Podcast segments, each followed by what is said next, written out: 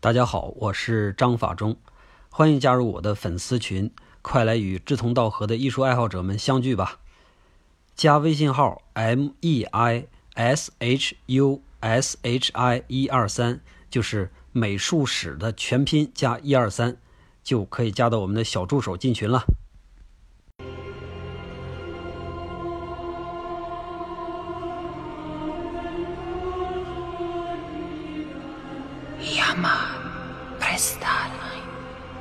The world is changed. I feel it in the water. I feel it in the earth. I smell it in the air. Much that once was is lost, for none now live who remember it.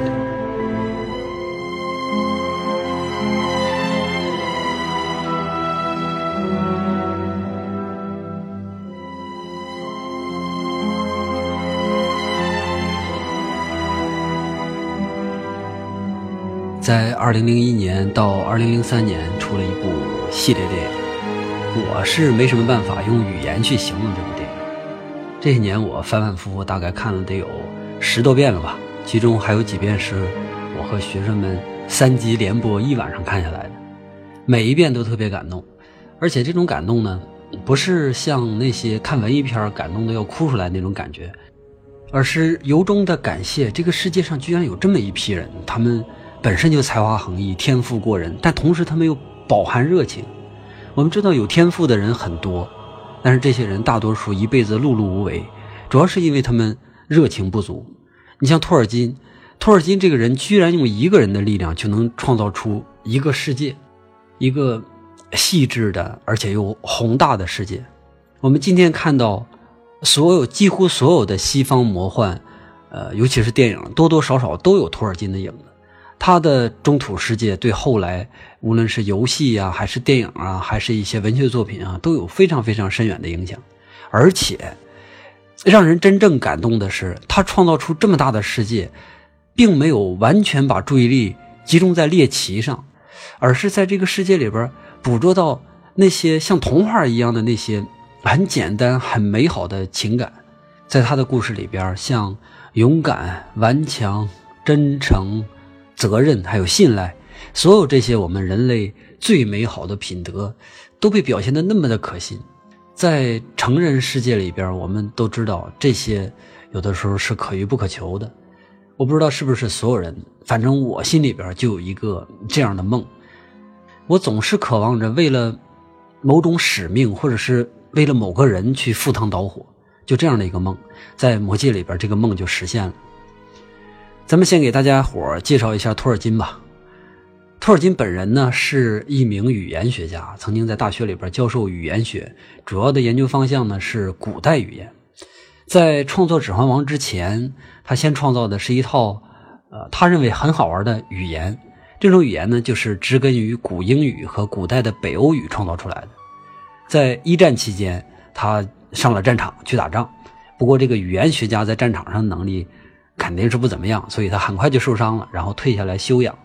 在休养期间呢，他就根据自己创作的这个语言去编了一个故事，一个童话故事。之后就是我们知道的整个中土世界都是源于这儿，当然也是来源于托尔金对语言的迷恋。其实在托尔金之前还有另外一个人对创造语言比托尔金还要狂热，这个人呢叫柴门霍夫。这个柴门霍夫是波兰的一位语言天才，他发明了一套世界语，就在十九世纪末的时候，那时候托尔金才刚刚出生。那个时候人类已经把地球都走遍了，我们发现了每一块大陆，每一片居民，每一种语言，但是因为人类的这个语言太复杂，各自之间相互不通，所以就导致有各种各样的沟通上的障碍。然后这个柴门霍夫呢就发明了一种世界语，就是为了让全人类来更好的交流，然后成为一个地球村，成为一个大家庭。这是一个非常崇高的想法，很多人都很热情的去帮助他，然后这些爱好和平的人帮他到处去推广。有一段时期看起来这个世界语好像真的有机会去呃，扩散到全世界了，但是结果呢，连续的两次世界大战就摧毁了这个梦。直到第二次世界大战彻底结束，联合国回忆起世界雨这码事儿，又想继续推行它，用来辅助维持这个世界的和平。但是紧接下来的是冷战、南北问题，就导致这个计划实施的举步维艰。今天我们就很少能提到这个事儿了。我从小的时候就被教导要学习英语，但是真的很少人有听说过世界雨这码事儿。同样是生在十九世纪，经历过两次战争的托尔金呢，就把自己的语言天赋用在了另外一个事业上。最开始其实他也是世界雨的非常坚定的支持者，但是慢慢的呢，他就转变了想法。他觉得这个世界雨本身是毫无希望的。这个原因在哪儿呢？他觉得世界雨的这个语系里边没有一个所有的使用者们都迷恋的故事，而所有那些有生命的语言里边都有自己的故事，像什么希腊呀、罗马呀、埃及呀，还有北欧斯堪的纳维亚地区，还有东方。但是相比这个世界语就是干枯的。慢慢的他就开始看衰这个世界语，从他最开始支持到后来的看衰，这个前后相反的态度之间这个转变，正好是他出版霍比特人还有指环王这个系列书籍的二十多年。在这二十多年里边，他通过这场像史诗一样的一个故事塑造了他自己的语言，他也在我们的历史中凭空的去创造了一个魔法纪元。他创造的这个世界观丰富到几乎是一部真正的历史的程度，几乎就是他一个人来创造了一个世界。当然他这个故事里边肯定不完全是独创的啊，也有很多借鉴，比如说他借鉴了呃，欧洲的神话里边的很多内容，像指环王里边这个指环，它就是借鉴的那个日耳曼的一个非常著名的传说，叫尼伯龙根之歌。尼伯龙根之歌它的核心也是一个金质的戒指，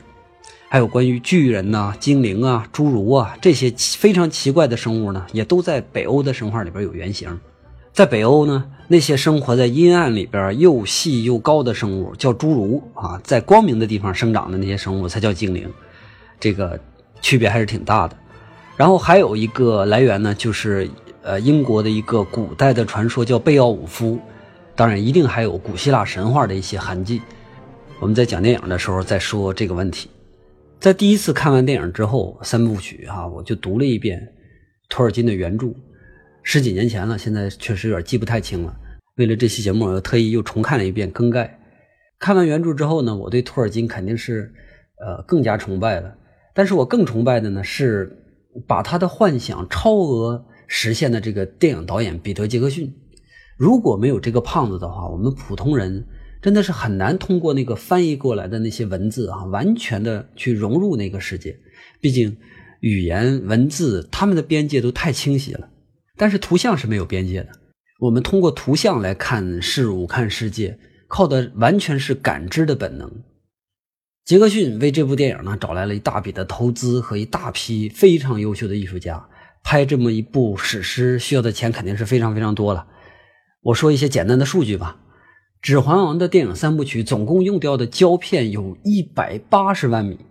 总共用过的演员有两万多名，往往有的时候一场大戏下来，光化妆师都要用上上百个。你想想，这些都是花钱的地方，但是这些钱花的太值了。虽然总体上来说看起来这个投资还是挺大的，但是实际上均摊到这么多人、这么多岗位，所有参与者的工资并不太高，甚至比普通的从业者还要低。剧组从开始到后来都一直挺拮据的，有的时候还要在新西兰找那种纯粹的志愿者来帮忙。据说呢，有一次做戏服的时候人手不够了，于是呢就火速找了一批新西兰的广场舞大妈，然后来帮着一块做这个戏服的内衬。每一个参与这部电影的人好像都像着了魔一样，他们不关注挣多少钱，不关注受多大的辛苦，其实就是为了他们喜欢的托尔金，为了他们喜欢的这个中土世界，当然也是为了这一部有可能名垂青史的电影。我来把我认为这部电影至关重要的艺术家再介绍一遍。首先就得是彼得·杰克逊。作为导演，他脑子里边各种神奇的想法他都已经想办法实现了。在这部电影里边，之前呢他是一个纯拍 B 级片的，脑子里边肯定很多的想法，但是格调都不是很高，没想到在这部电影里边一下就变了，一下就转变了。作为制片人，彼得·杰克逊他能搞定资金，同时又能用这些有限的资金找来那么多的优秀的制作者，所以这部电影的头功肯定是要给他。然后呢就是编剧，编剧里边有一个比较重要的一位叫弗兰威尔士，这位女士啊是杰克逊的头号粉丝，当然也是杰克逊的爱人，也是他最坚定的支持者。他非常清楚杰克逊脑子里边到底想要的是什么。咱们知道改编名著是非常非常难的，咱们拍了多少回四大名著，没有一回不挨骂的，无论你怎么编你都会惹恼一部分观众。但是指环王的这几位编剧他们就做到了。我们普通影迷不知道编剧对于电影它的重要性，他们不光是写故事，如果光故事的话原著就已经够了，他们需要把整个原著的故事给分解，然后再连起来，让整个故事呢能适合作为一部电影出现。他们要设计每个场景之间的转换，在剧本阶段所有这些东西都要非常非常成熟才行。所以我说这三位编剧包括彼得·杰克逊，他们是这个电影的成功的第二个功臣，在大量的缩短剧情的情况下还能把整个故事构架说得那么清楚，还要保持整个剧情的紧凑，即使三部连看都能让人坐得住的电影真的是没有几部。第三位我认为是这部电影的美术团队，这个由格兰特·梅杰带领的美术团队让整个中土世界变成了现实。魔幻题材的电影最消耗的就是艺术指导，因为有太多需要设计的内容，比如说人物造型啊、服装啊、服饰啊、武器、盔甲，这些还是小的啊，大到场景、建筑。咱们大伙儿一定还记得远征队出发的时候那两尊巨大的埃希多和伊兰迪尔的巨型雕像，还有那个精灵城市，还有矮人的那个摩瑞亚矿坑，还有人类的那个米纳斯提利斯城，所有这些东西看起来那么棒，全都是美术师的功劳。正是因为这些美术师的卓越工作，让这部电影每一个场景都让人难忘。后来指环王的电影的原画还有一些分镜头合起来呢出了一本书，现在呢在网上我们都可以找到相关的图片，咱们大伙可以看一看。在电影拍出来之前，这群美术师已经把这个完美的世界给打造好了。他们画的有一些作品不仅仅是设计和手工能力很强，我认为还有很高的艺术性。如果以后有机会的话，我一定会买一张好好的裱好挂在我的家里。接下来还有几个位置，一个是摄影，主摄影叫安德鲁·斯莱涅，他的摄影技巧让整个电影完成了很多我们觉得不可思议的镜头。还有一个叫霍华德·肖的，这个人是电影配乐大师，他给整个电影的配乐呢，真的是非常的宏大，绝对配得上这个中土世界。再有就是电脑特技团队，在两千年的时候，我们看到电影里边的咕噜，看到电影里边的戒灵，那些全部都是电脑特技做出来的，哎，真是做得太好了，就特别特别的真实，那种真实感、临场感特别棒。那种视觉震撼就是这批电脑特技人员给咱们带来的，再加上有非常出色的特技师，就是马术啊之类的，这样的马术、武术，还有化妆师，还有这批非常合格甚至优秀的演员，他们所有人组合在一起才制作出这部伟大的电影。我觉得即使再过一百年，当人们再回顾电影史的时候，这部电影也一定会被放到最重要的位置。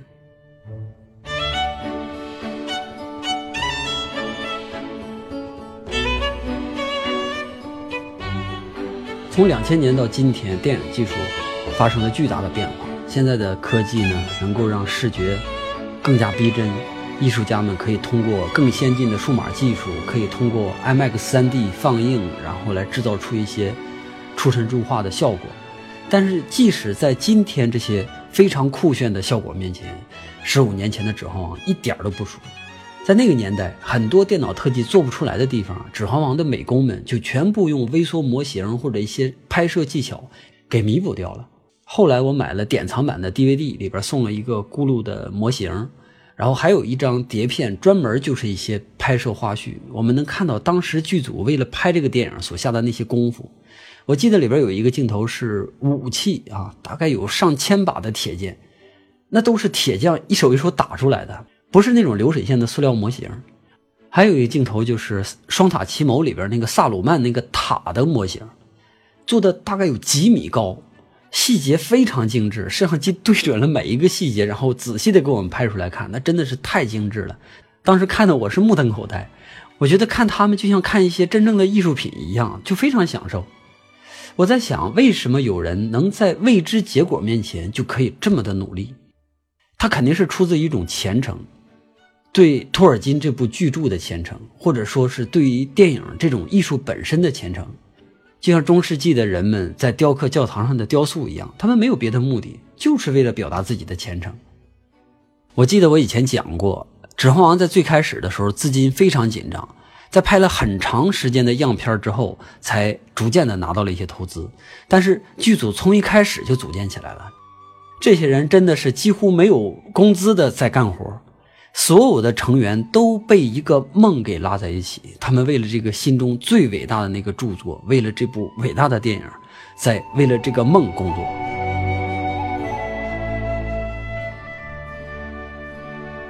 我给大家先简单的介绍一下中土世界，因为在电影《指环王》和《霍比特人》里边都没有提到这些背景故事，我用最短的时间给大家先介绍一下。在还没有创造世界之前，就有一位大神叫伊如，他呢先创造了一批神灵，用来和自己共同完成一个大乐章。这个大乐章是干嘛呢？首先是这伙人所有的神坐在一起唱歌跳舞，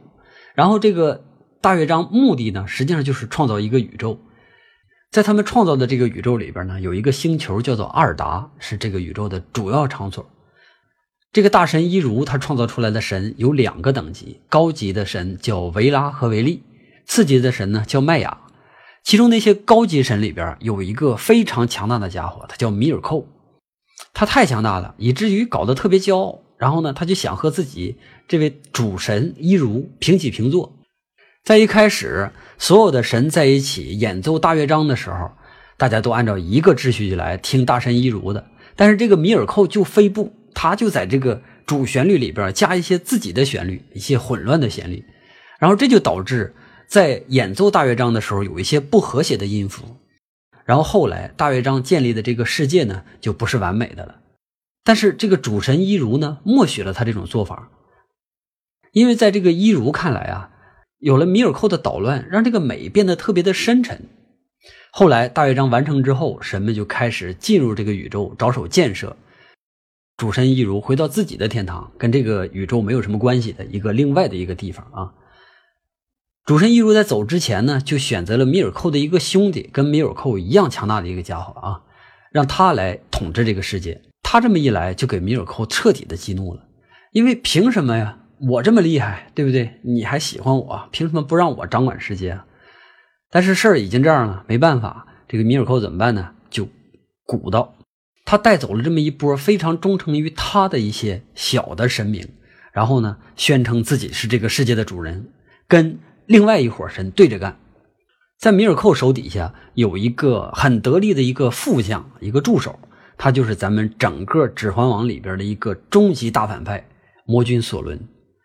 米尔寇的法力非常强，而且呢他还创造了很多拥有很强的战斗力的一些怪物，比如说龙，非常擅长战斗的一种龙。这种龙呢最后还是灭亡了，最后一只是霍比特人里边那个躺在珠宝堆里边那个 Smaug。 这就是故事的开始。后来这个神和米尔寇之间打仗，然后米尔寇被囚禁，然后中土世界呢也就是阿尔达星逐渐的就成型了。这是一个完全平面的大陆，其中呢有两大部分组成，一部分是神所居住的大陆，另一片呢是我们熟悉的这个中土大陆，还有一小块后来呢就被神一怒之下给击沉了。这块沉没大陆上曾经生活着最强大的人类，他的后裔现在就剩下一个人，就是阿拉贡，一会儿在电影里边会出现。在中土大陆上，神呢逐渐唤醒了精灵、人类，后来还有矮人等等吧。精灵们呢被称为神的第一波子女，人类呢被称为第二波子女，但是关于这个人类的出现时间，这个托尔金就一改再改，最后也没有形成什么定论。我们就假设人类是第二个出生的智慧生命。这个米尔寇虽然被囚禁哈，但是他总有办法能逃出来，然后他也没闲着，然后就想尽各种办法捣乱，然后他就反反复复的和这个神们打架，最终呢他几乎毁掉了整个阿尔达星球，就在这个毁灭的边缘，神和这个世界上所有的生灵联合起来，最终把米尔寇给击败了，并且重塑了这个星球。在米尔寇死后呢，他的副将索伦重新集结了邪恶大军，企图占领世界。不过这个索伦并没有像米尔寇拥有那么强大的法力，他很强大，但是他再强大，他毕竟是一个次神。这个索伦呢，还是很了不起的。他虽然没有米尔寇强大呢，但是他比米尔寇更狡猾。于是呢，他就想出了两个办法。第一个办法就是打造魔戒，然后第二个办法呢，就是挑唆人类。当时有一个人族非常非常的强大，就是我刚才提到的沉默大陆的那个大陆上的一个人族，里边呢有一个非常强大的国王叫做法拉松，他就诱惑这个法拉松去攻打神所在的那片大陆，当然最后是失败了，这个神们失望了，于是就把这片大陆给沉入海底。然后这片大陆上有一波一直很虔诚的信着神的那些人类呢，就被这个神啊暗示提前离开了这片大陆，然后后来就有了阿拉贡这个家族。神把这个大陆沉没了之后还是不过瘾，他觉得以前他和人类和这些普通生灵啊离得太近了，于是呢他就把整个星球变成了一个球形，然后让自己的大陆和人类的住所隔开。以前天气特别好的时候，人类是可以隔着海来看到神的那片大陆的，现在这个人类啊再也没有机会了，唯一能沟通这两片大陆的只有精灵的船。这样呢，就正如这个索伦所愿。现在咱就必须提到戒指了。现在索伦变成了一名精灵，长得超级帅啊！就现在所有的小鲜肉都比不过他。然后就这样大摇大摆地走到精灵城里边，逢人便说自己是天赋宗师。而这个时候，这个精灵城的国王呢，特别喜欢打造珠宝。然后这个天赋宗师啊，就说我也擅长打造珠宝。他真的擅长打造珠宝，为什么呢？因为这个索伦在最开始的时候，他不是一个次神嘛，所有的次神都是要伺候主神的，而这个索伦原来作为一个次神的时候，他一直是主神里边那个工匠之神的学徒，所以他真的是非常擅长打造这些东西。于是他就把自己的技术展现了一下，那个精灵王一下就崇拜的五体投地啊，再加上这小伙又这么帅，是吧？于是呢他就和这个精灵王一块去打造传奇之戒，并且将这些戒指呢分赠给这个世界上各个统治者们。这些戒指啊，每一个都有魔法，它能带给那些佩戴者自己没有的能力。比如说，人类戴上它就会长寿。这个戒指一共打造了十六枚，其中有九枚赠送给了人类，然后有七枚呢赠送给了矮人。在这些戒指被打造完之后呢，索伦就心满意足地离开了。然后他回到末日火山之上，用尽自己全部的法力打造了一枚至尊魔戒，这枚戒指就能够统御其他所有的戒指，让那些戒指的持有人来替他效力。但是精灵们打造这个戒指的时候并不知道这个索伦的阴谋，在索伦走之后呢，他们用索伦的技术又打造了三枚戒指，一枚是风之戒，一枚火之戒，还有一枚水之戒。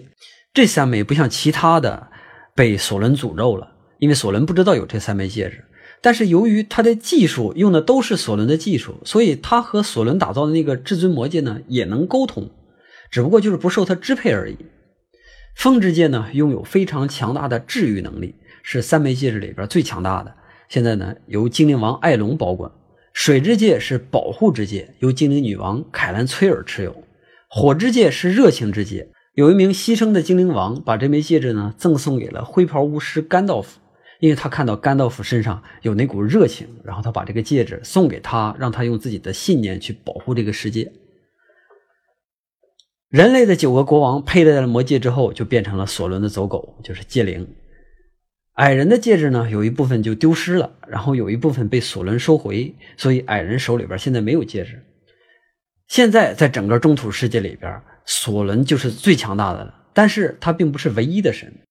还有五位和他级别一样的神，都是低级的神，都是次级神。这五位呢是被主神们派到这个大陆上来教化生灵用的。这五个人被称为巫师。这五位巫师由白袍巫师萨鲁曼统领。没错，灰袍巫师甘道夫也是一个神，他可不是一个人类。除了这些神以外，这个世界上呢还有一些远古生物，和这个世界几乎一样古老。有一个家伙呢叫庞巴迪，他的外号叫无父之人。意思就是说他和这个世界是同时出生的。这个散仙啊也拥有非常强大的能力，但是在指环王电影里边并没有出现，实际上在小说里边他出现过很多次，而且还起到了很大的作用。再有就是像炎魔呀、龙类呀，都是那些大乐章里边米尔寇那个杂音所创造的，他们在这个世界的深处随时都准备干点什么坏事。当然这个世界上还生活着很多精灵、人类、矮人、侏儒，还有树精等等吧，非常友善的生物，还有像食人妖、坐狼、半兽人之类的这样很邪恶的生物。在第一次索伦被打败之后的三千年里边，这些生物都很和平的过着自己的日子，直到三千年之后索伦再次出山。托尔金的中土世界为后来的魔幻文学带来的影响真的是非常大，到了今天我们几乎能在所有魔幻游戏里边看到它的影子。呃，像我熟悉的魔兽系列、暗黑破坏神系列，还有魔法门系列，这些游戏的世界观一大部分都是来自于托尔金。说实话，我当时看指环王第一眼我就迷上的原因，就是因为我那时候正痴迷于一款叫英雄无敌的游戏。之前我读过希腊神话，然后再加上英雄无敌，就特别向往那种神英雄那种时代。明知道这是一个架空在我们历史里边的一段传说吧，但是还是迷恋。那些真的都是成年人的童话，到了指环王电影里边那就更加了不得了，这也是我特别偏爱这部电影的原因吧。可能有的朋友就不是很喜欢，但是在我心里边指环王简直就是一片圣地。就像英雄无敌里边有一个地图，地上都是闪着那种嫩绿黄金的那种草地，看上去就充满了魔法，再伴随着那种悠扬的音乐，当你玩的时候或者当你看的时候，你俗世间的那种烦恼一下就都飞掉了。这片草地在电影里边也出现了，就是在中土世界的西北角，有这么一群古老的矮小人类，他们懒惰，他们贪吃，不求上进，但是呢他们热爱音乐，热爱舞蹈，同时拥有高贵的灵魂。这些人呢就是霍比特人。霍比特人就是那种很理想化的民族啊，托尔金曾经把自己比作一个霍比特人，彼得·杰克逊也把自己的女儿叫小霍比特人啊，我哥的网名也叫霍比特人。在很多人心里边都有像霍比特人这样的一份非常安逸的理想，看起来霍比特人无欲无求，但是他们对生活品质还挺在乎的。光说这波小个子啊，一天要吃六顿饭，想一想你就感觉哎非常享受，是吧？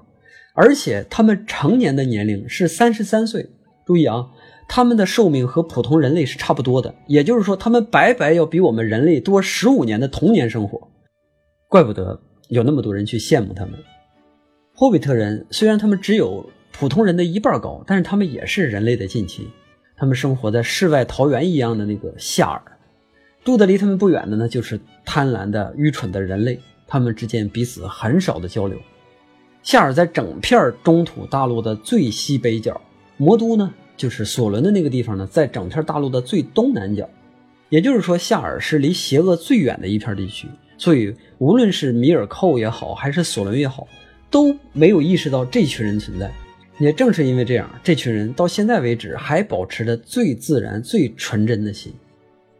确实在千百年来哈，一直没有什么东西能威胁到他们，他们根本就不知道什么叫担心。可是这个情况呢，在四十年以前就发生改变了。有一个大家都以为死掉了的一个霍比特人回来了，他这次回来之后变得特别的富有，但是呢有那么一点癫狂，嘴里边总是捣鼓他遇到过什么食人妖啊、什么龙啊之类的听都没听说的怪物，所以也没人信他。这个家伙叫 Bilbo Baggins， 今天这个家伙就要过他一百一十一岁的生日了。